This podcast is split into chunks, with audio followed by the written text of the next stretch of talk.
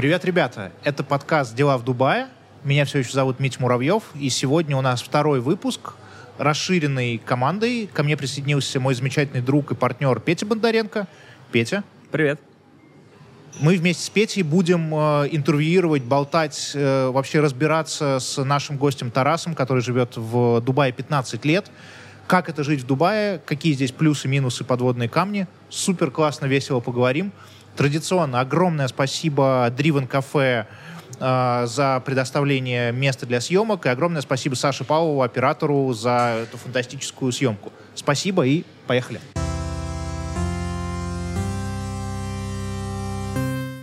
Привет, Тарас. Привет, Митя. Привет, Петя. Здорово. Интересное начало. Э, Даже не знаю, с чего начать. Блин, надо, надо тебе, наверное, представить. Ты человек, который 15 лет живет в Дубае. Что-то такое, да? Так и есть. Как вообще так вышло? Уж интересная история. Я, когда заканчивал школу, я думал, куда мне поступать учиться дальше. И для меня пределом мечтаний была столица нашей Родины, Москва. Э, большой город, где много возможностей. Я мечтал туда уехать, но мой отец не очень э, поддерживал эту идею. Вот, но опять же, это меня не остановило в любом случае, но я искал различные варианты, куда поступить учиться дальше. А, и так случилось, что мы поехали отдыхать с семьей в Дубай, Просто абсолютно незапланированно. И когда сюда приехал, я посмотрел на все вокруг, на все эти высотки, на всех людей из различных стран, смешение языков, культур, национальностей. А, и настолько вдохновился, что понял, что этот город э, имеет какое-то будущее, и мне здесь было бы интересно пожить. А какой это год был? Это был 2006 год. 2006 год. Мне Вообще кажется, не помню себя в это время, да? 2006 год? А сколько? В школе был, мне кажется. А, ну правильно, вот Тарас тоже школу заканчивал. Не, я да? просто думаю, что в 2006 году здесь же было, ну, не так комфортно, как сейчас, и не так свободно, что ли, как сейчас, да, с точки зрения традиций? Там Скорее, всего. да, но опять же, смотря с чем сравнивать, я вырос в небольшом э, городке, он, конечно, областной центр, но все-таки... А что за город? Э, город Кострома. Я а, очень да. люблю его, это очень древний исторический город, родин, родина Рома, Романовых, вот, но со своими особенностями. И, конечно, мне хотелось э, попасть э, в какой-то мегаполис, жить в нем, развиваться, э, стремиться к чему-то новому. И тогда, когда мы приехали в Дубай, мы жили в районе Дейра, если ты понимаешь. Это да. вот тот старый район, где находится аэропорт, эти вот небольшие уличные рыночки. Но там тоже есть и высотки. Вот те высотки еще на тот момент для меня уже было чем-то вау, потому что ага. все, что выше там 10 этажей, для меня было вполне себе такая высоточка. А, Бурдж-Халифа еще не, не было, да? Ее? Бурдж-Халифа была примерно этажей 15, мне кажется, высотой. А, то есть ее уже да, то есть уже был фундамент, уже были какие-то этажи возведены, но э, вот еще было куда стремиться. Дейра сейчас это, я слышал какую-то такую историю, что Дейра это место, где живут, живут и умирают курьеры. Там очень много магазинчиков, да. Э, собственно, да, вполне объяснимо. Ну, там очень много и туристов в том а, числе. или Шарджи, я путаю, может быть, с Шарджи.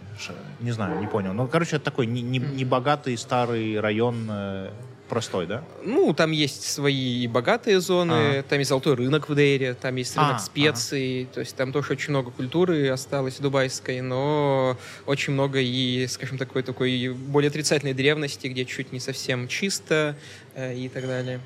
Круто. Слушай, хочется с тобой поговорить сегодня на тему вообще разобраться, как устроена жизнь в Дубае, потому что мы mm-hmm. пытаемся разобраться, и очень большой запрос от какого-то русского и русскоговорящего комьюнити начиная от каких-то базовых вещей там про документы, в которые, я, думаю, я не думаю, что нам есть смысл обсуждать, скорее mm-hmm. хочется поговорить про то, как устроена здесь жизнь, и какие-то, может быть, получить от тебя истории, советы, что-то такое. Первый, знаешь, какой вопрос? Ну, это, кстати, я украду Петин вопрос, которого это очень сильно интересовало. 15 лет ты живешь в Дубае, какого хуя ты такой белый? Почему ты абсолютно не загоревший? Да, второй самый распространенный вопрос, который я получаю, как на Новый год в Дубае? Как вообще все круто, не круто? Я говорю, да я никогда тут на Новый год не был. Вот, говорят, типа, какого, опять же, ты живешь 15 лет в Дубае, никогда не был здесь на Новый год, когда люди сюда стремятся попасть на Новый год, посмотреть на все фейерверки. А, тут же салюты и так далее, конечно, да-да-да.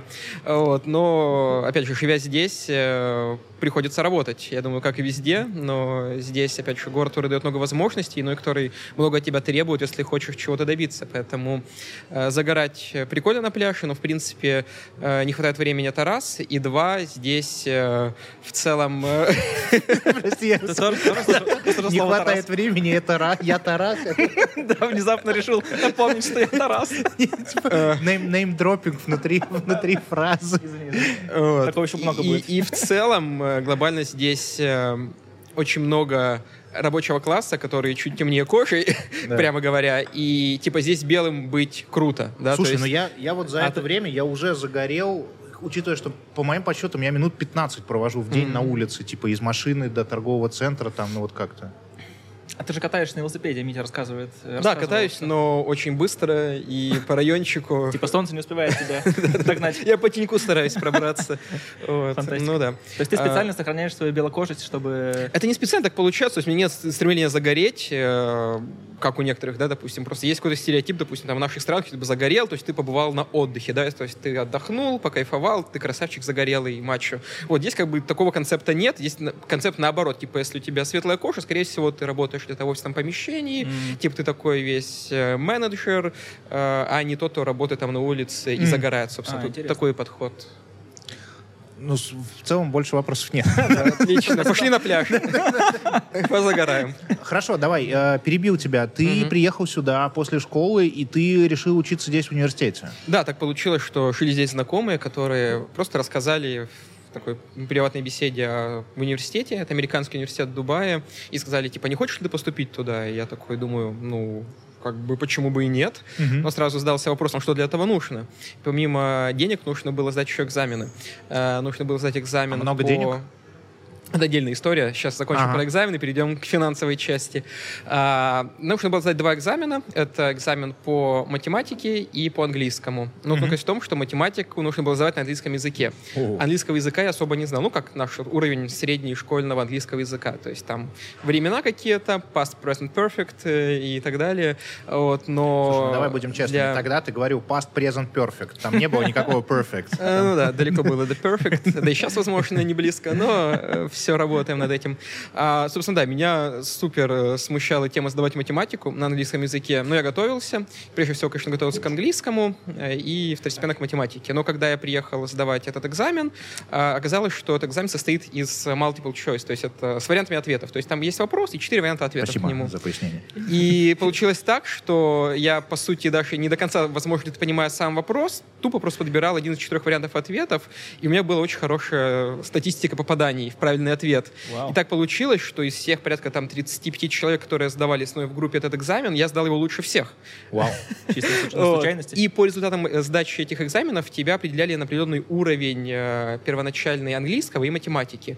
Английский у меня был среднего уровня, но математику меня направили сразу же на А с кем высший. ты, слушай, а с кем ты соревновался? Кто вот были те люди в твоей группе? Это русские тоже были или это экспаты со всего мира? Очень много национальностей было, то есть я особо не обращал внимания, но были ребята из России, из Казахстана, из Индии, Прикольно. и какие-то местные арабы, то есть э, Прикольно. как все в Дубае, очень большая мультикультурность. Да, извини. я тебя И, собственно, да, суть в том, что меня определили на самый высший уровень э, математики для бизнес-образования в этом университете. Вау. И первый курс, который я проходил, я еще подтягивал английский, и сразу же параллельно проходил э, высший курс математики, необходимый для бизнеса. И это был примерно уровень девятого класса нашей школы. И Не было очень прикольно, когда нам давали решать систему уравнений, и было два способа решения, как нас учили в школе. Графический и математический, если я не ошибаюсь. И нас учили здесь решать математическим способом. Вот, Преподаватель вот, вот, вот туда, вот туда этот рассказ, я просто посижу, послушаю. Вот. А, и пока все решали математическим способом, я просто брал и решал его графическим способом и выдавал ответ. Подходил препод и говорил, а как ты вообще решил? Я говорю, ну вот, нарисовал, все, там точки пересечения нашел, все получилось. Он говорит, а как тебя так, где тебя так научили? Я же такого не рассказывал. Я говорю, так в школе. Он говорит, в какой школе? Я говорю, да в России, в Костроме там учился. Я такой, вау. Притом в ну, школе всегда казалось, ну что проще гораздо нарисовать график. Да, ну то есть просто быстрее сделал. Причем я, честно, совсем люблю математику, но так получилось, что, опять же, когда нас разделяли на а, Б и В классы. После, по-моему, пятого класса и делали спец- специализации на математический, физико-химический, медицинский, я пошел в математический класс, хотя не любил математику, а, но мне мой дядя сказал, Тарас, поверь мне, что математика тебе поможет структурировать свой мозг, и в долгую, хоть, возможно, это будет где-то и больно, она тебе поможет э, в жизни, и реально помогло. Вот, сдал экзамен неплохо. По математике, прошел на первом еще, скажем так, семестре финальный этап по математике для бизнеса и вообще забыл о математике с тех пор. То есть, по сути, это было а-ля ЕГЭ. такой. А-ля ЕГЭ, да, ЕГЭ я тоже сдал, разумеется, но тут они особо не пригодились. У меня время. другой Да, опыт. Мне М. просто от математики было больно, но это ни к чему не привело. Я- Почувствовал боль Ну, может быть, это тоже, как сказать, ценный урок какой-то. Ценный урок. Окей. И Вот, чего? собственно, да, сдал я экзамены, математику и английский, прошел прекрасно математику в первом же семестре и дальше перешел в полноценную учебу э, в университете на Круто. факультете бизнеса. Дорого было? Была стипендия какая-то? или- Слушай, да, это крутая история. Я не помню цифр, вот честно не помню, это было достаточно давно, но цифры были какие-то такие прямо солидные, типа а 10 тысяч долларов э, в семестр, Вау. а в году три семестра, э, то есть два больших и один летний опциональный. То есть это была очень значительная сумма для моих родителей. А, Сам я не зарабатывал в тот момент, разумеется. И получилось так, что в момент подачи заявки на поступление в университет можно было написать письмо на стипендию, так называемый scholarship здесь. Мгм. И тогда было... Стипендии спонсируются обычно какими-то компаниями крупными.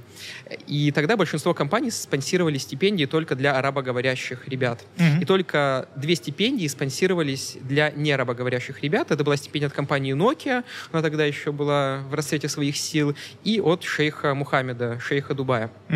А, И все, что требовалось для подачи заявки на стипендию, это написать письмо о себе, кто ты такой, какая твоя история, почему ты решил приехать в Дубай, зачем тебе здесь учиться и, собственно, почему ты ее заслуживаешь. А, Я к этому достаточно серьезно подошел, а, рассказал о себе, о том, где я вырос, откуда я родом. Такое эссе Э, полноценное, Да, да? такое эссе. Причем писал его сам э, от себя, то есть никто мне в этом не помогал. Ну, где-то там только английский подправил с репетитором, Ага. скорее всего. А, да, рассказал, кто я, что я, почему я приехал в Дубай, какие у меня цели, желания, стремления, как я сюда пришел. Это тоже был непростой путь. А, и так получилось, что шейх Мухаммед отозвался и решил э, выдать мне стипендию на 50% от э, Вау. всех э, tuition fees, так называемых, то есть оплаты за непосредственно обучение. Разумеется, за проживание нужно было платить отдельно, за учебники и так далее. Мгм. Это все падало на плечи моих родителей, но половину э, оплаты за само обучение меня оплачивал шейх Дубая, и это меня просто супер вдохновило еще больше, и я прям, прям проникся этим, понял, Круто. что здесь можно чего-то добиваться, даже без каких-то там особых связей, контактов, то есть Это вообще- просто приехать и сделать. после России какое-то очень странное ощущение, когда ты регулярно видишь то, что какие-то институты здесь работают. Ну, то есть работают так, как они должны работать. То есть ты без знакомства делаешь какое-то заявление, оно, ну, дает результат. Несмотря на то, и мы обязательно на эту тему еще поговорим, Мгм. что сам по себе институт э, вот этого интродакшена тоже супер важен, но меня, я не знаю, может быть, это какой-то синдром э, наш, я не понимаю, но меня каждый раз просто в восторг приводит такая история, то, что я написал, и мне Мгм. дали. При том, что, конечно, ну, в России есть, и во всех странах СНГ тоже можно написать эссе, и тоже у тебя есть какое-то бюджетное место, но как будто бы оно совсем по-другому работает и в гораздо меньшем объеме. Я не знаю как, но вот это, ну, вау, очень круто. Но здесь, да, это, мне кажется, наше искажение, потому что в России дистанция между властью и народом колоссальная. А здесь как будто бы вот можно, пис- можно письмо написать. Или вот ты рассказывал про встречу с э, Да, министром. да, я, я про это, Мгм. мне кажется, под, под этим впечатлением буду еще год ходить и говорить то, что спустя три недели моего пребывания в Дубае меня пригласил на встречу министр экономики и туризма. И вел себя как хоуми. Да, и вел такой, типа, WhatsApp, бро, типа, ну, не бро, конечно, но WhatsApp был вопрос, и типа, давай говори там, что, как и так далее. И вот мы сегодня только созванивались с вице-президентом по маркетингу туризма Дубая, который, то есть я сначала думал, что у нас будет, знаешь, какой-то созвон, типа, чем мы могли бы быть полезными, ну, там, не знаю, снять какую-нибудь рекламу. И, конечно, я готовился э, там рассказать, что мы могли бы сделать. А в итоге это получилось то, что он говорит, скажи, что вас познакомить, что вас делать, потому что мы заинтересованы. Мы там начали говорить про какой-то local market, и он говорит, «М, нам круто, чтобы вы не столько работали с local маркетом, чтобы вы, как компания, которая здесь базируется, работала на международный рынок. Но вы были как Dubai-based company. И вот эти все истории, они потрясают. Это вообще во всех сферах? Как, как это устроено в Дубае? Почему это так легко? Видишь ли ты вот за это время, как, как это работает?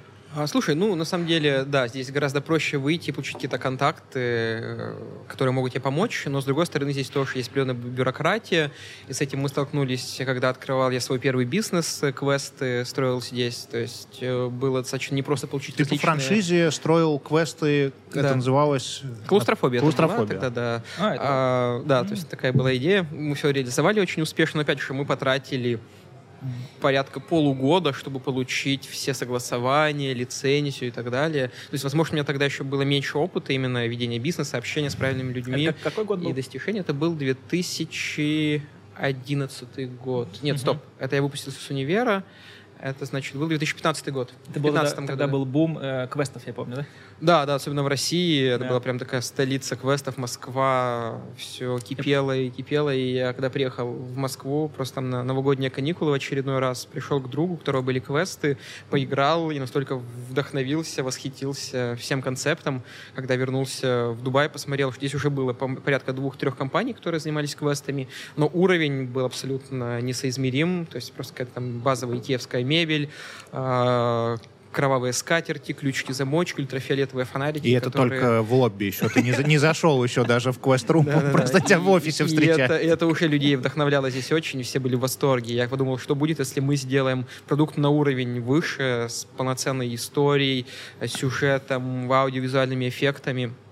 И да, мы это реализовали, было очень круто. Но опять же, чтобы это все сделать, у нас ушло больше полугода не только на стройку, но и на получение всех разрешений, согласование перестройки помещения, получение лицензии. То есть это прям такой это потому, долгий, что упорный процесс. Это потому, что ты открывал как первый бизнес, ты еще не знал, да, как работают. Скорее всего, да. Не знал я, как работает здесь бизнес до конца, и местные регуляторы не знали, что такое квесты. То есть они такие, что ты хочешь открыть квесты? Как-то Квест. escape rooms называется? Я такой, ну да. Они говорят, окей.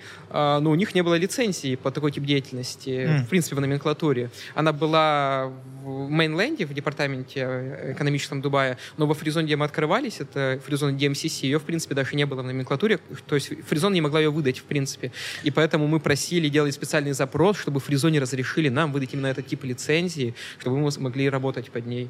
Вот мы добились просто. Сначала нам сказали, типа, нет, ребята, вы не будете работать. Я Мгм. такой говорю, ну как, мы уж арендовали помещение, заплатили какие-то взносы за аренду, закупили оборудование, а тут, типа, мы вам не дадим лицензию. Я такой, типа, не, не, давайте что-то решать будем. И, в принципе, Блин, да, ну, мы... ну, это в целом была классная модель сама по себе. Я помню, как появились квесты, это Мгм. совершенно было что-то новое. Я помню, как потом очень классно многие э, масштабировались в совершенно другие города, и точно так же работало. Приезжали многие в США, то же самое запускали, точно так же работало. Очень классно. Да. Я помню, что кто-то из э, киношной сферы, там была какая-то очень талантливая девочка, художник-постановщик, которая строила большие декорации для кино и, и так далее. И она пошла, по-моему, она даже открыла свой бизнес, строить типа супер сложные какие-то вот эти квест-румы, которые были фантастически круто Мгм. сделаны с точки зрения художки. И все остальное вообще было неважно, что люди оказывались в каком-то дивном этом мире. Ну, Круто. А, Прикольно. Окей, ты сделал эти самые квесты. Чего было дальше? А, ну, во-первых, до квестов у меня еще был э, опыт работы в найме. Тоже был очень классный, интересный опыт.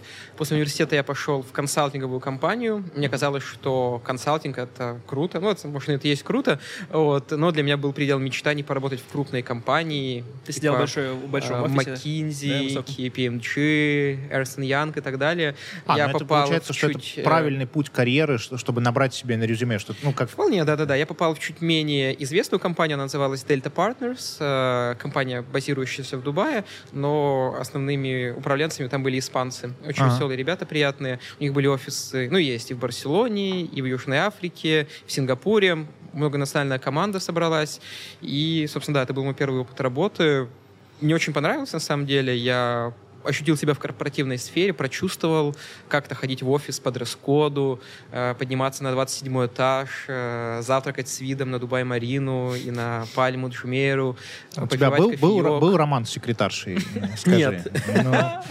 Ну, что-то я упустил в, этом, э, в этой жизни.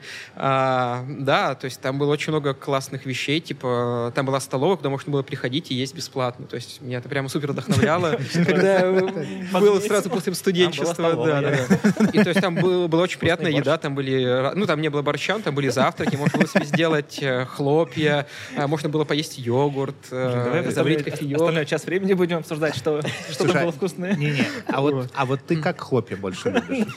Вот я, я кстати, не- не- неожиданно для себя какое-то время назад открыл, что очень вкусно есть хлопья с кефиром. Ну, Вы пробовали? Я только Нет. с, с йогуртом пробовал. Йогурт, он сладкий, а кефир, он такой же кисленько-солоноватый. И когда ты берешь чуть сладковатые хлопья, получается такой, оно, он еще густой. И ты, ну, короче, это странное ощущение, но очень приятно. Продолжай, продолжай. Они немножко начинают, начинают немножко похрустывать. Да. Да. Да, А, собственно, очень круто было. Еще, не, отходя далеко от темы, главный бонус, который меня подкупил, э, нам давали по 50 дирхам э, денег, чтобы пообедать. То есть нам, помимо того, что у нас была бесплатная еда в столовке, нам еще давали кэш ну, на обеды. карманные, карманные. Да, карманные расходы. То есть у меня была совсем небольшая зарплата, Где ты их тратил? А у нас прямо внизу здания была кафешка То есть мог- приятная, куда мы прямо с командой спускались, обедали.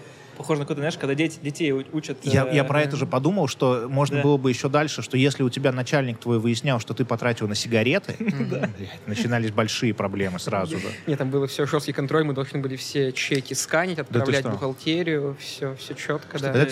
Отчет о том, что ты потратил 50 дирхам?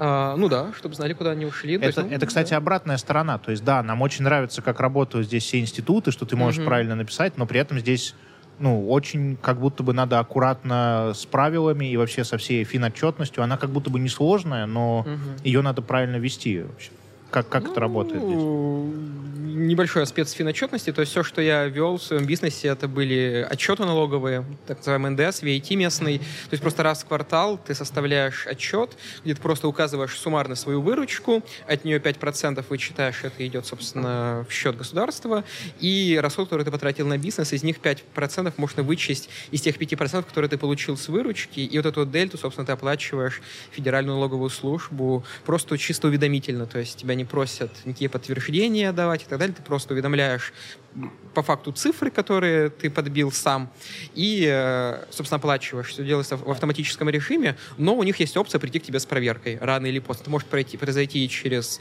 полгода, может быть, через год, может быть, вообще никогда. Ну, верно, у них есть свои алгоритмы, по которым они отбирают подозрительные компании и, собственно, приходят, чтобы удостовериться, что все ли ведется четко. То есть, конечно, с этим нужно поаккуратней, но, опять же, у меня не было никаких инцидентов А, сложных с Сами критерии неизвестны, да? А? Ты- Сами критерии неизвестны, ты не знаешь, почему. Нет, нет, об Нет. этом никто не говорит. Разумеется, я думаю, они и И есть. никаких и- уведомлений не приходит, просто... Нет.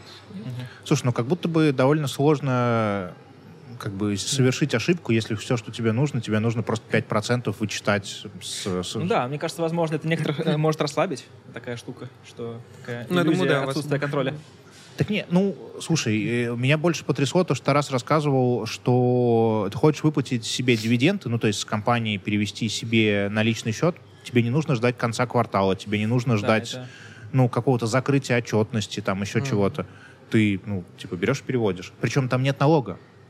Ну, то есть ты просто переводишь себе деньги. И плюс еще ты с компанией же, да, можешь покупать в целом, ну, многие Конечно, вещи. да, да. Так и есть. А давай как попробуем какой-нибудь краткий экскурс сделать вообще, что такое. Потому что все, знаешь, вот я здесь два месяца, и все такие, да-да, я не на мейнленде, я во фризоне, но до конца никто все равно не понимает разницу и вообще образование, как чем отличается мейнленд. Ну, то есть с точки зрения налогов, да, понятно, Мгм. есть мейнленд, есть фризона, так называемый офшор, но дальше, как это работает, зачем это нужно и в чем вообще разница, вот если бы ты мог рассказать, было бы супер круто. Мгм. Ну, можно начать чуть-чуть с истории. То есть вообще изначально в Mainland компании, то есть Mainland — это основная земля Дубая, то есть все, что не фризоны. А, И до 2021 года главное правило в Mainland было то, что если хочешь открыть компанию в Дубае, не во фризоне, тебе нужно иметь локального спонсора, партнера, у которого 51% владения акциями, собственно, бизнеса. Это было сделано для того, чтобы не было внешних э, денег, внешних инвесторов. А, нет, наоборот, внес- внешние инвесторы как раз могли Мгм. бы быть, и они Но не- извини, не привлекались, было бы контроля был, да, контроль от местных э, ребят, соответственно, и такой доп, доп источник дохода. То есть по умолчанию должен был найти кого-то локального спонсора, то есть это был дополнительный стимул для местного населения, чтобы их э, включать в бизнес, э, в бизнес-среду. Вот, соответственно, такая была история. И, разумеется, были определенные доп. соглашения, по которым партнеры местные, локальные не претендовали на управление компанией, на прибыль, с нее просто получали фиксированную сумму в год за участие чисто номинальное в лицензии. Но, опять же, это не всех устраивало, особенно крупные корпорации. Э, и для того, чтобы их привлечь, э, основали так называемые фризоны. Мгм. И главной фишкой фризон было то, что ты, во-первых, можешь иметь бизнес э, полном- полностью во владении, а также недвижимость. То есть ты мог купить недвижимость полностью в свое владение там, на 50 лет, как они обещали, и это типа... А, ну то есть все равно не купить, а арендовать? Нет, Или- купить, э, но типа через 50 лет оно типа должно автоматически продлиться, твое право собственности. Мгм, Вот, окей. такая странная Как, ну, схема. по но- сути, это аренда. Это Да. как на Да. Бали, то тоже можешь типа арендовать землю на 100 лет. Ну, подписка. Да, получается. подписка на 50 лет. Примерно так.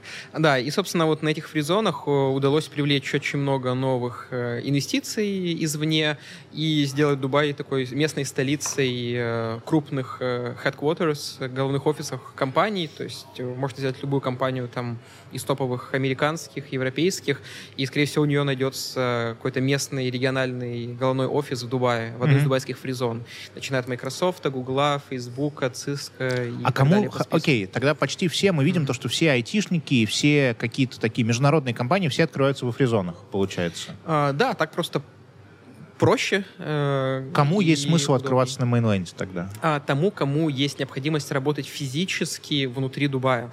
То есть, допустим, ты хочешь открыть какую-нибудь кофейню, ресторан в классной локации рядом с Бурж-Халифой. Ага. Это не фаризона, соответственно, тебе там нужно иметь локальную лицензию, чтобы работать на локальной земле. Это один из первых критериев. И второй критерий для тех, кто хочет работать с госконтрактами. То есть есть понимание того, что а, госкомпании предпочитают работать с компаниями, зарегистрированными на мейнленде. Они предпочитают или это обязательное условие? А, Понимаешь, тут все довольно-таки Плавающие? плавающее. То есть это как бы обязательно. Я уверен, что если у тебя супер крутая компания, тебе пойдут навстречу, и с тобой все равно будут работать, но гораздо больше шансов э, и проще получить согласование, если у тебя компания в мейнленде. Но при этом, э, если я хочу открыть ресторан, например, э, во фри-зоне, ну, то есть там, я не знаю, в DIFC, Да. э, это же фри-зона Да. считается, то я могу зарегистрировать этот ресторан. Мне не нужно его регистрировать в мейнленде, я могу его зарегистрировать в DIFC. Да. То есть я... Получается, что мейнленд, то есть просто я должен регистрировать, если я хочу делать где-то вот на этом пятачке, где Бурж-Халифа и вот все вот это, тогда я должен там. То есть, по сути, это просто еще одна зона. Э, Да, ну просто mainland э, элементарно больше площадью, чем Ага. все остальные фризоны. То есть фризоны это такие, скажем так, анклавы, да, небольшие. Ага. Mainland это все остальное. То есть mainland сам по себе больше. То есть если тыкнуть в карту Дубая, скорее всего, ты попадешь в mainland, Мгм. не во фризону. Но у фризон есть очень крутые локации. Допустим, Dubai Internet City, Dubai Media City, DMCC. Это все очень классные локации, где хорошие офисы развитая инфраструктура. То есть если тебя еще тебе важна конкретная локация, либо э, среда, где IT-компании, медийные компании, то... Вот это вообще есть интересная смысл система, что что у тебя все делится по таким, по кластерам, да, то есть есть там э, Media City, Production City, Design District, я знаю, D3, вот Да. этот район, где сидят всякие бренды, дизайнеры и так далее. Это я э, пытаюсь разобраться в этой логике, зачем вообще это сделано, зачем нужно собирать э, одинаковые бизнесы в одном месте, и зачем это нужно и бизнесам, и зачем это нужно Дубаю. Ну, в первую очередь, позволяют структурировать город, потому что Дубай строится фактически с нуля в пустыне, и когда разрабатывали мастер-план, то э, планировали сделать так, чтобы город был удобен для жизни и логистически, и, в целом. А, И, соответственно, имея такие вот кластеры по фризонам, по бизнесам, по типам деятельности, гораздо проще приезжать и решать какие-то вопросы. То есть есть какой-то запрос там в медийке, ты едешь в Дубай Медиа Сити. А, Если, условно. да, запрос там э, в торговле commodities, ты едешь в DMCC и так далее. То есть это просто элементарно логично и понятно, когда в, в городе есть конкретные зоны, тебе не нужно думать, куда тебе поехать и где какой-то вопрос решить. Интересно, как, как фризоны, поделенные на кластеры, в долгосроке влияют на бизнес. Как будто бы, возможно, такая ситуация, когда люди запираются в своей ан- анклаве своем, дизайнеров, например, или айтишников, и не смешиваются с остальными, хотя на самом деле это довольно полезная штука. Ну, Дубай не такой большой город, здесь очень много нетворкингов проходят, различных мероприятий, организованных как госсектором, таких-то частных тусовок, куда можно приезжать, независимо от того, кто ты и что ты. Ну и более того, сейчас фризоны становятся более и более развитыми, то есть, допустим, даже вот в DMCC, э, в фризоне, которая изначально была создана для торговли золотом, кофе и нефтью, э, э, можно открыть абсолютно любую компанию, допустим, я открыл квесты в DMCC, да, mm-hmm. как бы в фризоне, которая совсем не предназначена для квестов изначально, но сейчас там очень много ресторанов очень хороших, там много каких-то сервисов, услуг и так далее. И сами фризоны, они устраивают там раз в месяц, в два-три мероприятия для всех участников э, фризоны, чтобы они познакомились друг с другом, понетворкали, познакомились, нашли какие-то внутренние точки это, пересечения. Это поражает. Меня Круто. опять, меня это каждый раз вот так, и это еще одна история, которая меня поражает, потому что тут надо пояснить, наверное, для наших слушателей и зрителей, что Тарас помогал нам открывать компанию, которую мы с Петей регистрировали, и мы с тобой, э, ну не мы с тобой, а ты, звонил э, во Фризону и с ними общался. Это сложно представить, что, ну, причем не только для России, мне кажется, и для Европы довольно сложно представить, что ты звонишь где-нибудь в Италии в муниципалитет и такой говоришь, ребят, мы тут отправили на биометрию, можете посмотреть вообще, как подходит, не подходит, mm. что как. И тебе, ну, нормально отвечают. Шок. Ну, это имеет смысл, потому что каждая фризона — это, по сути, тоже единица бизнеса. Это как бизнес внутри госсектора. Здесь сама задача госсектора — это привлекать инвестиции, таланты в страну, и поэтому они максимально заинтересованы в том, чтобы сюда приезжали такие ребята, как вы, креативные, с новыми идеями и продвигали свои продукты как в самом Дубае, так и из Дубая на весь мир, как тебе правильно говорил э, глава департамента экономического развития Дубая. И поэтому они, помимо того, что финансово заинтересованы, чтобы вы платили ну, аренду за лицензию, так и репутационно. Поэтому э, каждый... И еще фризоны друг с другом конкурируют тоже в каком-то формате, потому что, опять же, мы пойдем, скорее всего, туда, где будет быстрее сервис, качественнее обслуживание, э, более лояльные какие-то условия, адекватный персонал и так далее. Как будто бы, да, это и это такой самый большой драйвер для улучшения работы департамента, что, ну, mm-hmm. это знаешь, как мы в какой-то момент начали обсуждать почему в России начали появляться качественные сериалы, и они начали же появляться, когда появились платформы, э, на которых есть подписка. Mm-hmm. То есть в тот момент, когда твои бабки зависят от качества ну, контента. контента и от качества вообще твоих действий, ты сразу начинаешь как-то... То есть то же самое, что если мы сравним там и с Россией, и, может быть, даже, на самом деле, честно говоря, и с Европой, что там же нет никакого интереса у определенного муниципалитета, чтобы в, в том или ином районе или в городе организовалась компания. Ну, не так важно в целом. Ну, а здесь у них есть и финансовый, и э, репутационный интерес. Это прикольно. Да, тем уникален Дубай, потому что ты видишь вот за там, 50 с небольшим лет существования страны, даже не Дубай, а в принципе Эмираты, Объединенные Арабские Эмираты, э, страна кардинально поменялась, и каждый год что-то появляется новое. То есть они не остановились на Бурж-Халифе, не остановились на наступных островах, они продолжают строить, удивлять э, и привлекать сюда больше э, инвестиций, больше посетителей, больше туристов, э, и позиционировать Дубай как точку притяжения не только как для туризма, но и как для бизнеса в том числе сейчас. Круто. А, слушай, а что, вот все говорят то, что за последние типа 5-10 лет очень сильно Дубай изменился, стал гораздо более свободным. Вот мы сейчас снимаем этот э, подкаст во время Рамадана. Да. А, и, ну, я не был на предыдущих Рамаданах, но хочется у тебя спросить вообще, насколько, какая динамика, потому что сейчас ощущение, ну, вообще ни, ничего не происходит. Да, нету на улице столов, но ты и так-то не очень-то рвешься сидеть на улице mm-hmm. в такую жару. Как было, как сейчас? Расскажи про Рамадан вообще. А, в целом Дубай всегда был одним из самых открытых эмиратов, э, одним из самых прогрессивных эмиратов э, в стране. А, и поэтому очень многих людей было какое-то такое misconception, предвзятое понимание того, что здесь очень все строго, здесь сухой закон, здесь нельзя ходить в шортах или с открытыми плечами и так далее. А, но когда ты сюда реально приезжаешь, и даже раньше, то здесь абсолютно все спокойно, да, то есть тебя никто не накажет, если ты там вдруг пойдешь в шортах по торговому центру, либо девушка пойдет в юбке и так далее. То есть это абсолютно нормально. И это и так всегда и было, потому что у меня было ощущение, что лет 10 назад, ну, посматривали как-то так криво. Если там ты поцелуешь свою девушку на улице, то... Ну, может быть, я не так много этим занимался тогда. А вообще. Вот.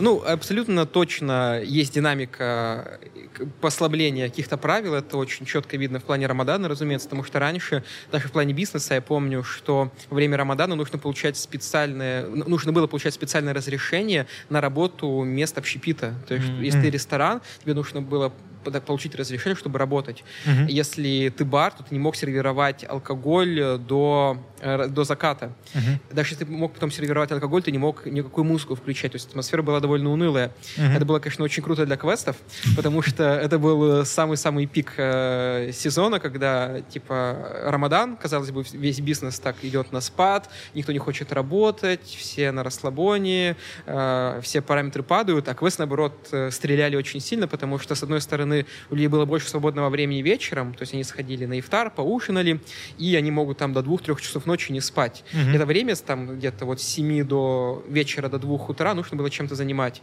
Mm-hmm. И, разумеется, люди поели, поужинали, типа, что делать? Пойдемте в квесты. Вот. Это прикольная идея. С одной стороны. С другой стороны, те, кто не постятся и заканчивают рабочий день свой на два часа раньше, рабочие часы сокращаются, mm-hmm. они, опять же, не могут никуда пойти. Там на улице жарко, бары не работают. Типа, чем заняться? Квесты. Было очень круто. Круто. А вообще, получается, что должно много разных бизнесов переключаться во время Рамадана на более такую вечерне-ночную жизнь. А, ну, скорее всего, сама атмосфера тебя к этому подталкивает. То есть э, официально сокращаются рабочие часы на 2 часа ага. для сотрудников, ага. для всех. А, а там уже каждая компания решает сама. То есть есть компании, которые, в принципе, это не сокращают э, рабочее время. Это не совсем легально, но для тех, кто хочет реально делать бизнес, никто тебя не ограничивает в том, чтобы ты работал хоть круглые сутки, да. То есть, пожалуйста, просто это уже взаимоотношения между компанией и ее сотрудниками, как правильно выстроить, э, поставить приоритеты, цели. И если есть реально цель работать, то может этим заниматься. Круто. До двух часов ночи. Вообще, э, у меня была такая мысль, что если сравнивать с Европой и с Америкой, э, Дубай, да, тот же самый, и при этом сравнивать его, там, например, с Москвой, то Дубай это же почти единственное место, где действительно жизнь не заканчивается там в 8 вечера, в 10 а вечера. Здесь... Да. да, и причем это не касается только Рамадана, а как будто бы это все время, потому что Потому что не так жарко, видимо, Совершенно да? верно, очень обусловлено климатическими показателями, потому что днем, ну вот сейчас у нас что, апрель месяц, вот еще пару месяцов, и будет очень сложно выйти Во, прогуляться Про это на как улице, раз хочу тебя пораспрашивать. И так далее. Что а... ждать летом? Летом ожидать жары, жары и нахождение как можно больше внутри помещений. То есть так все и строится. Но это не страшно. Это нормально. Сюда приехал учиться, это был июль месяц, это был mm-hmm. самый пик жары. А вот ты просто, ну, ты с этим живешь, к этому привыкаешь. Э, чаще меняешь футболку примерно пару раз в день. А. Вот, шучу. Ну, можно раз в день менять, в зависимости от твоего э, да, состояния. Э, собственно, да, то есть, ну, это ничего страшного. То есть с этим люди живут. Просто ты подстраиваешься и так распределяешь свой рабочее время, чтобы меньше проводить времени на улице, потому что, в принципе, мало возможно, и больше внутри помещений, и, разумеется, какие-то прогулки на открытом воздухе, скорее всего, происходят ну, вечером. Ну, мне рассказывали про такой эффект э, турецкой бани, хамама, да, что очень mm-hmm. высокая влажность, и тяжело дышать, что ты, когда вдыхаешь воздух, что ты как бы обжигаешь дыхательные пути, насколько это... Просто есть ощущение, знаешь, mm-hmm. что все как будто бы слегка преувеличено. Давай аккуратно Будто скажем. обговаривают, чтобы ехать сюда, да? Не, не, не то, что обговаривать, а когда, ну, просто мы там встречались с какими-то ребятами, девчонками, которые здесь живут, mm-hmm. и все говорят, эти полгода вообще ноль, ничего не будет работать. Зеро, Рамадан, все вымирает, все уезжают, и ты такой, ну mm-hmm. ладно. И потом ты приезжаешь мы ездили на это в министерство mm-hmm. навстречу, мы ездили еще какие-то, сейчас мы сдавали там отпечатки пальцев, все прекрасно работает. Меня это как-то немножко успокаивает про лето, что как будто бы не так страшно. Uh-huh. То есть, если ты идиот, если ты в 3 часа дня пошел, ну, как под солнышком, да, наверное, будет, ну, не ну, очень. это и в Костроме работает тоже. Такая, в Костроме вообще, идиот, то... Если ты вышел на улицу в Костроме, то... Господи. Это вырежем. На самом деле, жара гораздо сложнее переносится в наших широтах, мне кажется, там как раз в Костроме, в Москве, потому что там у нас уже типа 29-30, все уже так типа умирают. Типа жара, все. Здесь типа 30, кайф, нормальная погода, то есть это еще не 40. Но, но летом как-то 50, можно, да, если я правильно понимаю? Ну, максимум я видел 55 было, но просто, видимо, у меня в машине больше не показывает термометр. вот это было на границе Эмиратов и Омана, на открытом клочке земли на асфальте без движения. Вот, но опять же, это на солнце. В тени, ну, там может быть 40. э, Но опять же, это совсем другие 40, чем, допустим, в Москве летом 40. То есть это по-другому ощущается, ощущается гораздо легче. То есть здесь э, тебя не обжигает там твою глотку, ничего и Кстати, так далее. То есть, Кстати, я думаю, сегодня, сегодня была гроза, только я не, не увидел, Ночью, да, да, не да. увидел дождя. А Или дождь, увидел. дождь был вчера. Ближе в пустыне где-то был дождик. Да. Да, да, да. Ты не ждешь как-то Необычное дождя. ощущение, да. Необычное Ну, ощущение. даже если он был, то ты вышел с утра, и А- как бы ни- ни- никаких признаков этого не осталось. Я вчера попал под дождь, он где-то 15 секунд шел. Как будто Сложно назвать дождем, так наверное, по- да. полили, да. Интересно с, с- с- с этими событиями последними искаженное теперь ощущение от грозы. Когда ты слышишь, что что-то взрывается на, за окном. Думаешь, «М, Бля, блин, такой. вроде бы от этого уехал. Да. А, знаешь, М. понял то, что сам, э, ну, сообразно даже и лету, но уже и сейчас, той жаре, которая есть, я понял, главный выбор, э, главный критерий выбора машины, это чтобы там хорошо работал кондиционер. Мне не нужна быстрая машина, мне ничего не нужно, мне нужно, чтобы там был хороший кондиционер, и я думаю, что все-таки какой-то должен быть паркетник, чтобы Да. мягко, спокойно ехать. Меня потрясает количество спорткаров, на которых ты все равно никуда не можешь уехать. То есть какие-то же страшные штрафы за превышение. С одной стороны, да, и с другой стороны, они просто перегреваются летом. То есть, допустим, на спорткарах нельзя ехать меньше какой-то минимальной разрешенной скорости. Если ты просто едешь в пробке, еще и выше рона, может загореться. Здесь очень много горят марок Движки. итальянских автомобилей. Да, да, да, там движки Да. не рассчитаны на это. То есть нужно постоянное охлаждение воздуха. Вообще- Если она встает в пробку в жару, то Спасибо Аллаху, что придуман э, кондиционер. Вообще, на самом деле, первые две недели здесь я пытаюсь поймать баланс правильной температуры э, кондиционера, чтобы не просыпаться с простудой на кубах каждый раз, э, и чтобы было более-менее тепло. Мы, мы снимаем э, одни апартаман, э, апарт- апартаменты. Апартаменты. А- апартама- Маунты. Ну, слушай, они называются Джованни, поэтому можно говорить и апартаменты.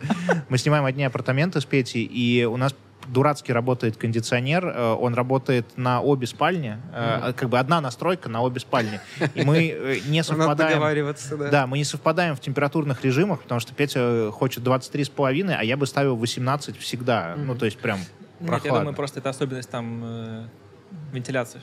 Можем поменяться эту ночь. Не, просто можно использовать Так разные одеяла. про- То есть одному укрываться более теплым, другим вообще не окрываться, и все будет четко. То есть я как делаю, я ставлю по прохладнее, там где-то на 21,5-22, но просто у меня одеяло теплое, и воздух прохладный, это хорошо для У дыхания. меня, у меня на Бали была другая. Я когда жил на Бали, э, ну, приезжал, точнее, вот на все эти э, там полтора-два месяца, я ставил на максимально холодный кондиционер, он весь день э, охлаждал комнату, я когда ложился спать, я его выключал, я как бы засыпал в холодной комнате, но просыпался в нормальной. Но здесь это не работает, здесь очень жарко, если без кондея. Ну да. Но еще, И наверное, это зависит, мы живем на 18 этаже в высотке такой, может, тоже из-за этого. Ну да, кондей должен работать круглый день, даже когда вы уезжаете, лучше его оставлять, чтобы Что с жильем здесь вообще? приятно. Что с жильем? Хочется, знаешь, какие-то Мгм. позадавать тебе такие базовые вопросы человека, который только приехал, переехал. Мгм. А, где жить? Сложный, наверное, вопрос, потому что в зависимости от того, где ты работаешь, но просто поговорить с тобой, а где ты жил, где тебе кажется классно, Мгм. какие вообще районы и так далее. Мне история простая. Первые свои четыре года в Дубае я жил в общежитии, прямо при университете. Было очень удобно, потому что я просыпался минут за 15 до начала пар, просто умывался, одевался, переходил через зеленую лужаечку и был уже в аудитории. Меня очень все устраивало. Причем такой была общага, как э, неплохой отель. То есть там э, была комната с двумя кроватями, с рабочими столами, стульями и отдельным санузлом, душ, э, туалет и так далее. Вот вполне себе удобно. С кондиционером, разумеется, так что все было круто. Мне это очень нравилось именно логистически. И Туда еще была очередь, чтобы попасть, потому что они были настолько популярны, они просто были переполнены. То есть надо было еще постараться, чтобы пожить в общаге в университете в Дубайском. Вот когда я закончил, я переехал на съемную квартиру в районе GLT, Джумей- Jumeirah Lake Towers. Мгм. Это напротив Дубай-Марины, и с другой стороны Sheikh Zayed Road. Мгм. И, собственно, вот с тех времен я там так и живу. Мне очень нравится. Это район близкий э, к новому району Дубай-Марина, где много движения различного, близкий к Dubai Media City, к Internet City, э, недалеко от Emirates Mall а. Ну и в целом Слушай, а мне казалось, это... но- я- и ты мне говоришь, ты купил, или я что-то напутал? Ну, в итоге, да. Сначала А. я ее снимал, потом получилось. Эту же и купил, да? Да, да, да. А, Это это выгодно вообще? Выгодное вложение покупать? В долгосрок, я думаю, да. Это прежде всего позволяет тебе э, быть спокойным, я бы сказал бы так, потому что разные бывают ситуации в жизни, особенно то, что произошло в 2020 году, когда все, все сели на карантин, очень резко упали доходы от бизнеса, то есть было прям очень сложно в финансовом плане, и когда ты не думаешь о том, что тебе нужно платить арендную плату, там через месяц это прямо э, проще делает жизнь в чем-то. Разумеется, нужно платить другие косты, которые неизбежны за интернет, за электричество, О, за слушай, а электричество, сборы и интернет, это вообще дорого здесь? Ну, по А, сравнению с... я думаю, да. То есть интернет стоит 100 долларов в месяц. Ну, больно, но не смертельно. Да. А электричество? Электричество порядка 150-200, в зависимости от того, сколько ты тратишь, размера твоей квартиры и так далее. Ну, тоже больно, но тоже как, как будто бы не... А ты... Окей, класс. Примерно Э, так, да. Плюс еще в некоторых зданиях нужно платить отдельно за кондиционер, то есть где-то он включен уже в Мгм. стоимость. Есть еще третий платеж, это сервисные, э, се- сервисные сборы. Типа за куда бассейн, входит за, бассейн, охрана, обслуживание здания, уборка, Ага. э, текущий ремонт и так далее. И иногда вот в эти сервисные сборы входит оплата за кондиционер, иногда она не входит. Ага. Если это не входит, то это еще доп. расход, который достаточно бывает... То есть в среднем в месяц сколько выходит? ЖКХ. Как это? Это Дева называется. Дива, да. Дива. Э, Дива, дива. Дивная, дивная дива. Каждый месяц открываешь. Дивно, дивно. Вот, ну да, привыкаешь к этому. Ну, порядка 300 долларов, мне А. кажется, плюс-минус. Ну, нормально. да. Нормально. Кстати, раз уж мы эту тему затронули, покупки квартиры, э, мы не обсудили, чем ты сейчас занимаешься. Потому что ты э, занимался квестами, а сейчас? Да, квесты до сих пор работают. Я всех приглашаю поиграть. Квест называется по-прежнему? Фобия, нативная интегралочка, интеграция.